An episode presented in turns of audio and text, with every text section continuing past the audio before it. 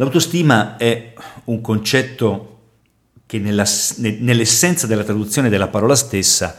è molto semplice da dire così, cioè la stima del sé, quanto valore ti dai, quanto ti stimi. Quindi se fosse un appartamento, uno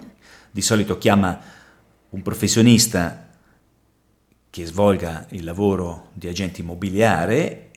e fatta vedere la casa rispetto al quartiere dove si trova, la città dove è, con una serie di caratteristiche, l'anno di costruzione, blah blah blah, insomma mettono insieme dei dati e dicono l'appartamento oggi commercialmente potrebbe avere un valore di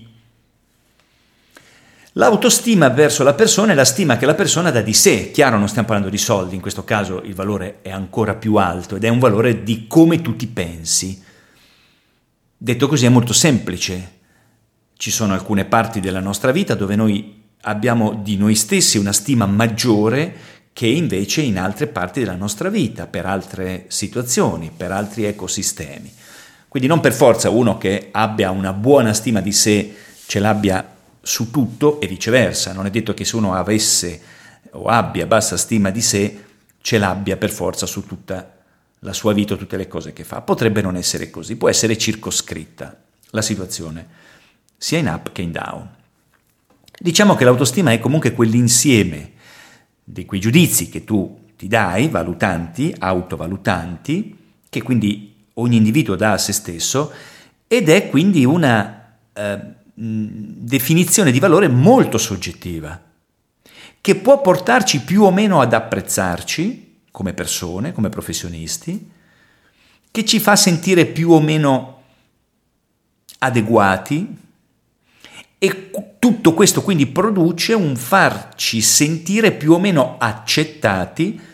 da un certo tipo di mondo esterno, con certi tipi di criteri, con certi tipi di regole e valori. Quindi